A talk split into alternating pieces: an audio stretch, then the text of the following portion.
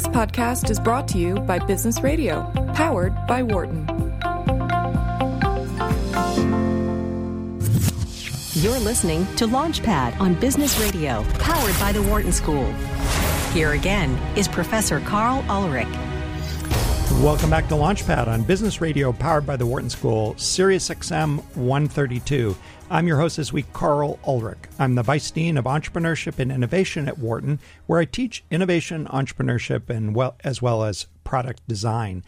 I'm happy to welcome to the show my next guest, Jeff Marrazzo, who's the co-founder and CEO of Spark Therapeutics. Jeff, Jeff, thanks for coming in. Karl, thanks for having me. And you were just reminding me, you're a Wharton alum, I think both undergrad and MBA, right?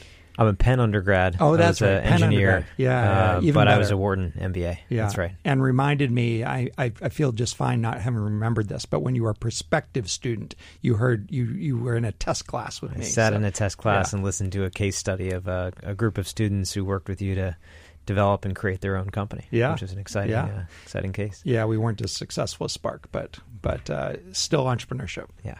All right, so Jeff, let's get started by having you give us the elevator pitch for Spark. So Spark Therapeutics was a company that was essentially founded on the on the vision that uh, it was possible for a world to be created with no uh, limits for people with genetic diseases, and, and we could do that by discovering, developing, and delivering treatments in ways that were unimaginable until now. And the technology that underpins that mission and vision is a technology that we call gene therapy, mm-hmm. which ultimately is the concept of taking all the information that we encoded and discovered in the Human Genome Project, the bits and bytes, the zeros and ones, if you will, of our DNA, and using that information, that code, as an active agent in a therapy and delivering that code to a cell that otherwise has a defective copy or something wrong with their particular genetic code. So let me ask a, a dumb question: aren't aren't all diseases to some extent genetic diseases? So what what is it that distinguishes this particular class of diseases? Yeah.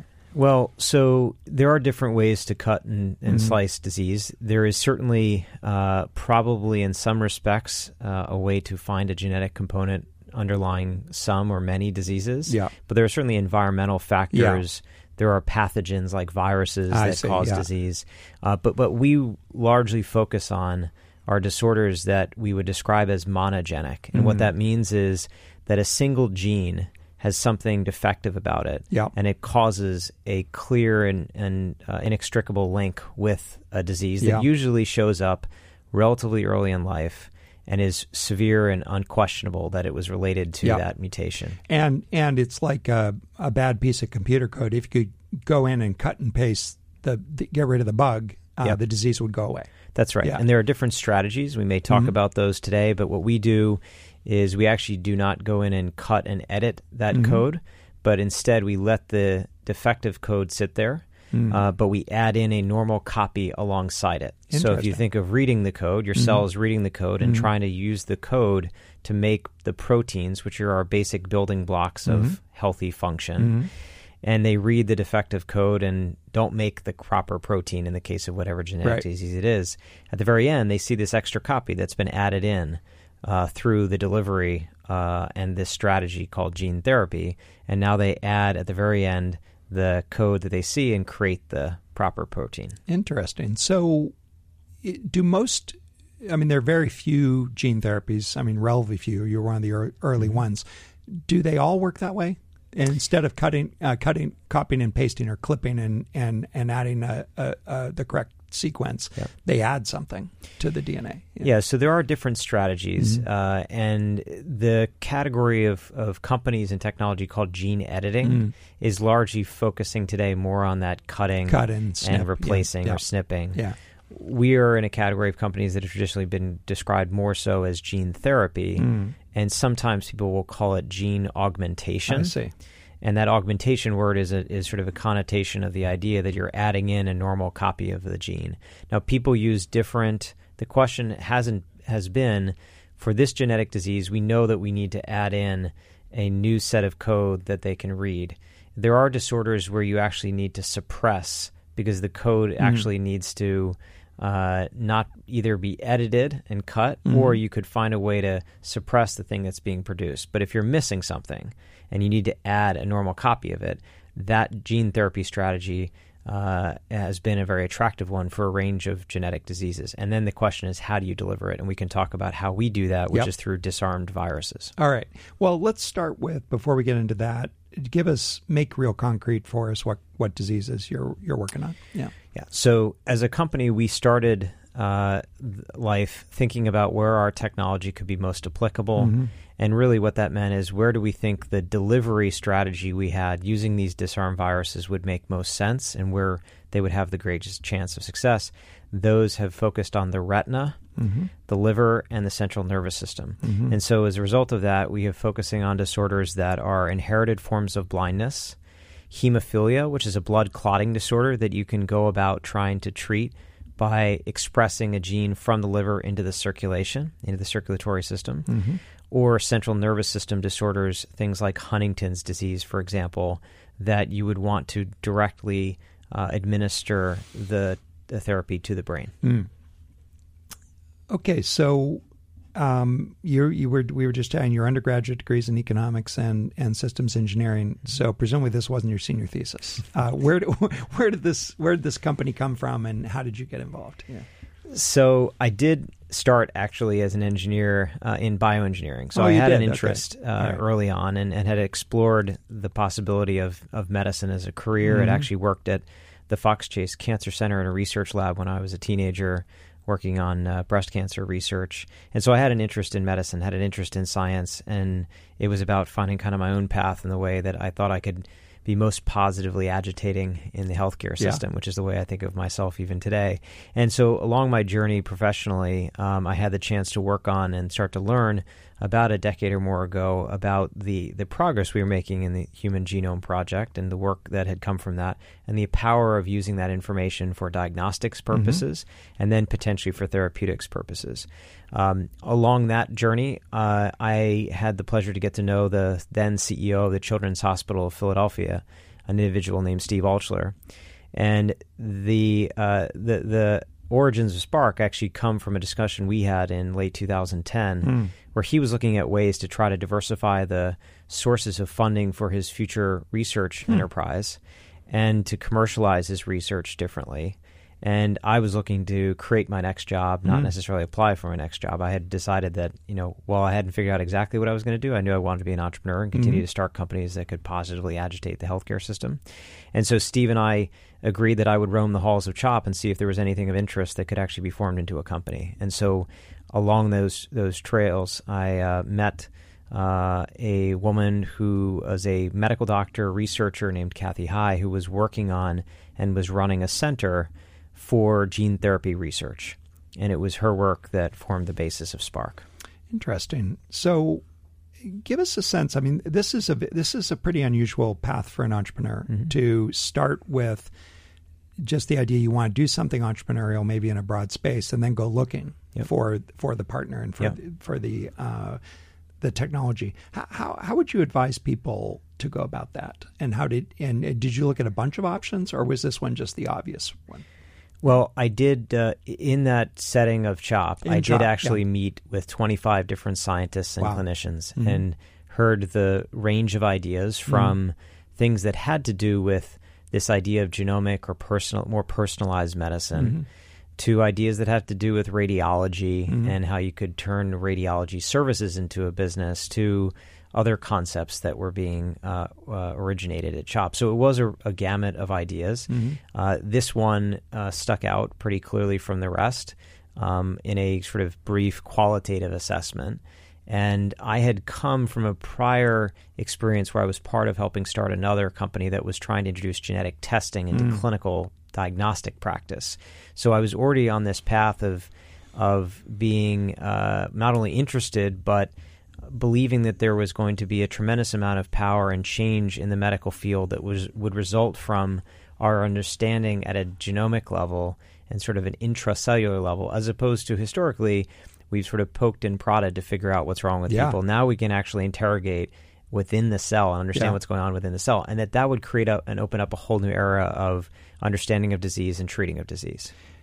Yeah, so I, I totally get that, Jeff. That if you were to look at the upside and the promise of this technology, it's big, big, big.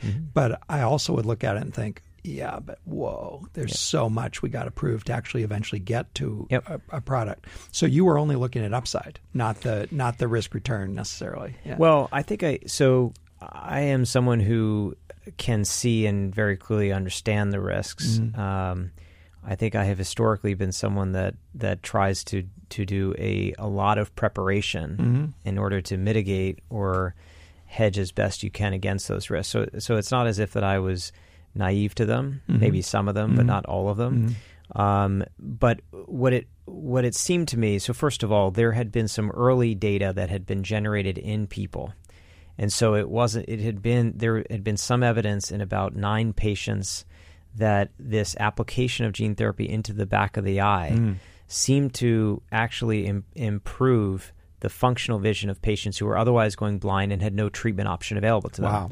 So there was there was a, an important what we call in the in the biotech industry clinical de-risking event, mm-hmm. meaning that you had moved from the lab into clinical trials, and there was something that was clearly happening. Mm-hmm. And that was at least a starting point to begin from. Now, all the rest was still in front of us. Could you replicate that in another trial? Could you get the FDA to approve it? The big questions around could you commercialize something that's a one time treatment? And how is the healthcare system going to pay for that and reimburse that? How, how do you make and manufacture these things? Those were all things that were certainly in front of us. But to me, the the the potential uh, impact um, on both patients and society, let alone sort of the impact that it could have uh, for for people who are part of the, the business, shareholders and stakeholders and employees, uh, you know, made all that worth it. Yeah, you know, th- there's a saying, or I I use a saying in class all the time when we talk about the depth of the need and the pain point. And at one extreme, I say, look, is this something that lets blind people see? Or is this a, vitamin pill, right?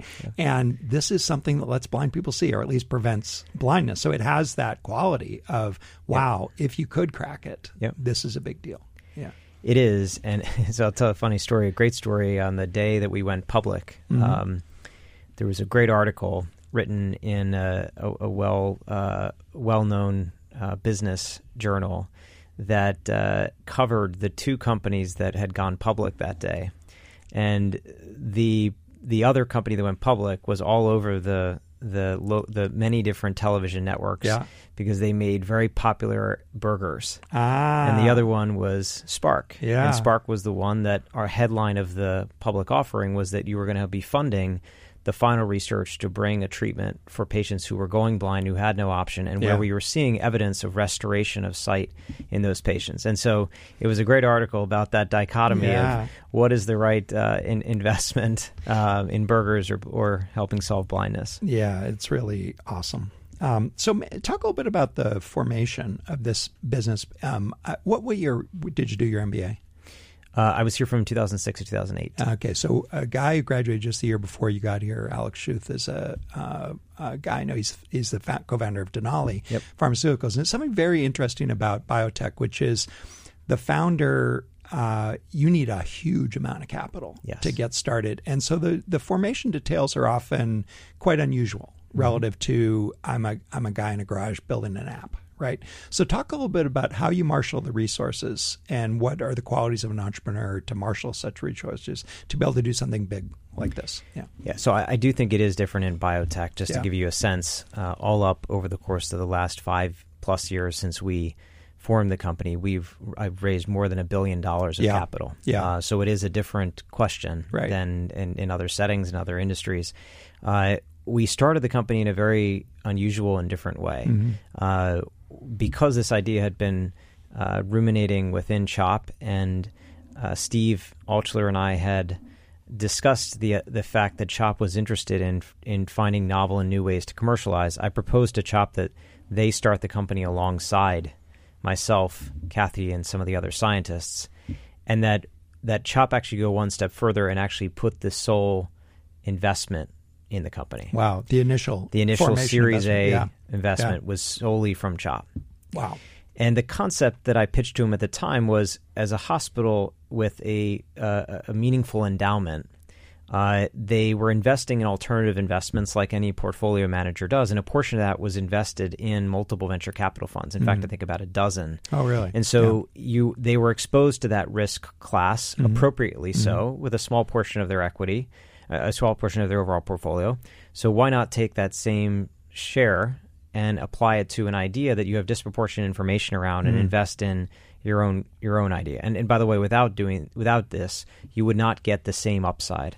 And so when we started the company, Chop actually had eighty percent uh, ownership between wow. its its intellectual property and uh, as much, if not more so, the preferred stock they got for putting the initial seed money in. And that investment that they made in that round, and actually a Series B and even a portion of the IPO, was $35 million over the the initial years. Mm-hmm that $35 million has turned into about a half a billion dollars wow. of return for Chop. Wow. So it was, an, it was an alternative way to do this. And why was, why was that the idea? Well, at that moment in 2011, it was gene therapy as a technology was not necessarily in vogue. And so I looked around and said, who are the types of shareholders that have shown patience mm-hmm. and shown an, an interest and a willingness to invest and have long term uh, commitment to this space? and there wasn't a long list, and CHOP yeah. was one of them. CHOP yeah. had been funding it in, in a research context, but so the thought was you should be patient. You would be patient because of what your track record showed. And so let's look for that patient investor. We then turned around about six months after that initial Series A and did another Series B where we added the likes of T. Rowe Price and mm-hmm. Wellington. Again, shareholders that tend to have very long term thinking because they're investing money of people who have pensions or, or again, their orientation is long term. Yeah. Um, if you're just joining us, you're listening to Launchpad on Business Radio, powered by the Wharton School. I'm Karl Ulrich, and I'm speaking with Jeff Marrazzo, who's the CEO and co-founder of Spark Therapeutics. Um, Jeff, I wonder if you could. It's a hard question, but there's a saying you'd rather be lucky than good. Do you think this is a replicable strategy for the likes of Chop, or is it, was this a really extreme outcome for them? Well, I think it is. A, I think it's a replicable strategy. I don't mean to say that the returns in absolute or percentage basis mm-hmm. will look the same for every business, mm-hmm.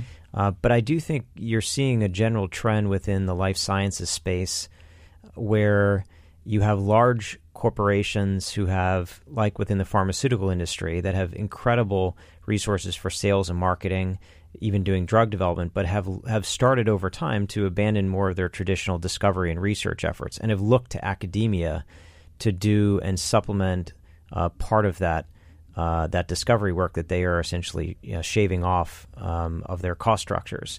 And so, uh, academia, over the course of the last couple of decades, has been generating a lot of this fundamental discovery and research there. And the question is, how do you f- pick out the one or the couple every some period of time that can then move its way into commercialization?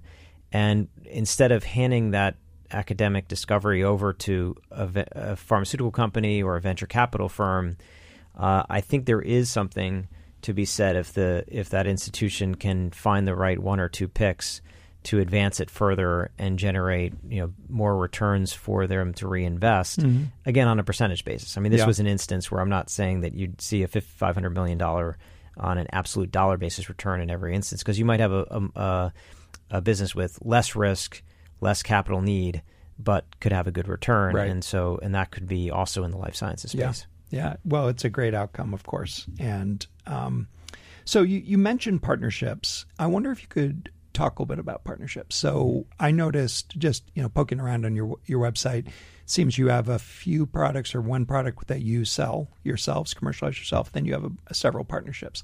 Talk a little bit about the decision you made to what you're going to do yourself and for what you're going to rely on on partners.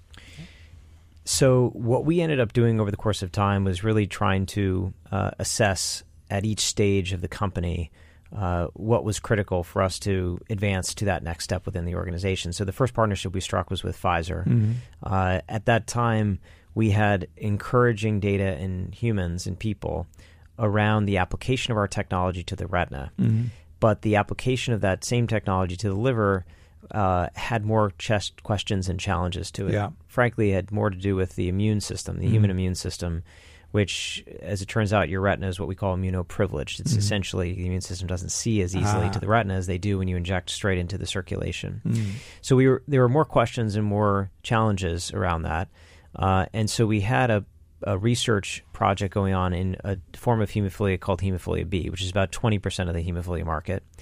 And we also had some ver- earlier research in hemophilia A, which is the other 80%. percent And so what we did is we said we're, we want to de risk the uh, development of this technology in the liver through a partnership with Pfizer that can partially fund that effort uh, with non dilutive money, with basically money that wouldn't be selling equity to do that. Um, and if it worked for hemophilia B, we would keep the rights to hemophilia A. I see. And that's basically, which was 80% of the market. And that's basically what we did and what's transpired. That type of relationship as a private company, you speak to the specifics of biotech. When we went public, we had both data in the application of the technology to the retina, but then we had a partnership with Pfizer, who, while it had more risk to it, was validating the fact that this may have applicability beyond the retina, and it provided validation that was supportive uh, of our initial public offering. So that was the case of one partnership. Yeah. But let me just, Jeff, let me just pause there and make sure our listeners understand the big idea here. So the idea is you have a, a huge company like Pfizer, which has good cash flow and is diversified across lots of projects. They are in a better position to take risk on a particular commercial, a particular uh, therapeutic area uh, treatment. Um, you for you guys taking a big slug of cash to de-risk this thing is a huge deal and so it's a win-win in some respects It Uh, is. so there's always the chance it's not going to pan out but that's a, wi- a risk that pfizer is willing to take that gives you the cash in the bank to go pursue some other opportunities simultaneously That's right. It just allows you to diversify. It's a capital allocation Yeah. question. Yeah. And it turns out Pfizer was the leading had the leading market uh, share position in that disease in Mm-hmm. hemophilia B. They were den- generating at that time about 750 million in sales.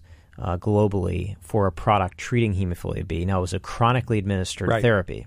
And what we were showing was the prospect, albeit with still risk and open Right. questions, Right.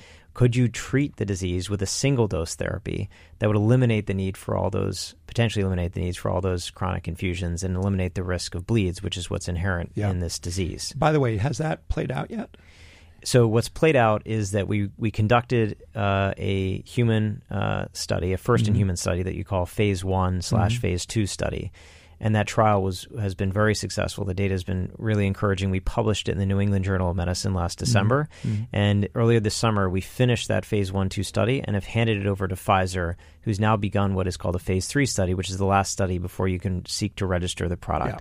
And so it has worked out incredibly successfully for them. It has been advantageous for us because it's turned out with with uh, part of their dollars. Um, and through that validation, we've been able to fund that work, prove that we could get this to the application of this to work in the liver, and but kept the upside around hemophilia A, which is the other 80% of the market, and has allowed us to basically de-risk part of the application of this technology. So that's an example of one partnership. And you have another We have Yeah. Mm-hmm. a second one with Novartis, and that was a very different situation, a very different set of circumstances. Uh, our first uh, product that was approved is called Luxturna. Luxturna was the first approved gene therapy for a genetic disease ever in the United States. It was approved in December of last year. Wow. Uh, we actually just received uh, a positive opinion from one of the European uh, regulatory bodies last week, indicating their recommendation to the European body to approve it in Europe. But last December, we received approval in the United States and have started to market it um, as Spark in the United States. But when we looked around the entire globe and said, what's the way in which we could get this therapy fastest to patients? uh, knowing all the other things that we had and the potential use of capital, but I would say just as importantly, management, focus, and energy and time of our people. We thought that the best use of resources was to focus our energy and efforts on trying to commercialize that in the United States, but find a strong partner. In this case, Novartis, I think, had either the first or the second leading position in all the ophthalmology business, had products in 100 plus countries. And we struck a relationship with them where they, upon approvals uh, uh, of the therapy outside the U.S., would then market it. I see And so there, it was a it was a question about again, a capital allocation question, but more so about management focus and human resource mm-hmm. and human capital allocation, uh, and and a way for us to get the strategic value of marketing a product ourselves, but do so in a defined region, but make sure that this product got to patients as quickly as it could outside the United States. All right, I want to I want to change the subject a little bit to you and your career path. So uh, you you said you started out in in bioengineering, then systems engineering and econ, and then you got a Wharton MBA. So you're not a PhD or MD. Um, can you talk a little bit about the advantages and disadvantages of coming to a CEO role in a public biopharma company like Spark, uh, given your background? Yeah. So what's what's interesting, and I do have the the other pieces that I have a degree in public policy as well, which you can add on. It also yeah. doesn't help the yeah, equation exactly. in terms yeah. of PhDs or MDs. Right. Uh, you know, I, I think what and you should add one other element to it as well, which is that I also didn't have a traditional background from a drug development company. Yeah. Yeah. So, you know, what has that given me? It's given me the chance to largely look at things fresh and uh, ask often the question, why do we do things the way we do, or mm-hmm. why should we do it that way? Mm-hmm. Why not? Why not? As we have a saying within the company, is very simple. It's become the motto for the organization. We don't follow footsteps; we create the path, mm-hmm. and that's very much a, a belief that I have that we should challenge and think about how we do things differently as an organization. So that, to some extent, has has been freeing for me because I haven't been. Uh, there has not been sort of a way that I saw that you have to do it in the past, or I studied X, Y, Z in my thesis, and this is the only thing. You know, this is this has to be the gospel because yeah. I wrote a whole thesis on yeah. it. So I tend to be someone that that by doing that asks quite a bit of question, a number of questions, and really learns what I think is necessary to be able to integrate information across the various parts of the organization, but don't expect and shouldn't expect that I would be the expert in a particular area. So I've yeah. tried to hire people around me who have uh, way more expertise uh, in a function than me, and I work to ask the right questions to be able to triangulate or integrate what that piece of information in the research side of our organization means for our manufacturing group or commercial or whatever it might be. So that has been uh, the advantage from from that experience. Well, you're doing a great job. Thank you. so, uh, Jeff, we're out of time. Thanks so much for coming into the studio. Thanks for having me, Karl. It's great. All right. So we can. Uh, I'm just point our listeners to your website. It's Spark SparkTX for Spark Therapeutics, sparktx.com. Coming up, Karthik Sridharan joins me to talk about how his company, Kinnek, is helping small businesses connect with suppliers in an online marketplace. I'm Karl Ulrich, Vice Dean of Entrepreneurship and Innovation, and you're listening to Launchpad on Business Radio, powered by the Wharton School, Sirius XM 132. For more insight from Business Radio, please visit businessradio.wharton.upenn.edu.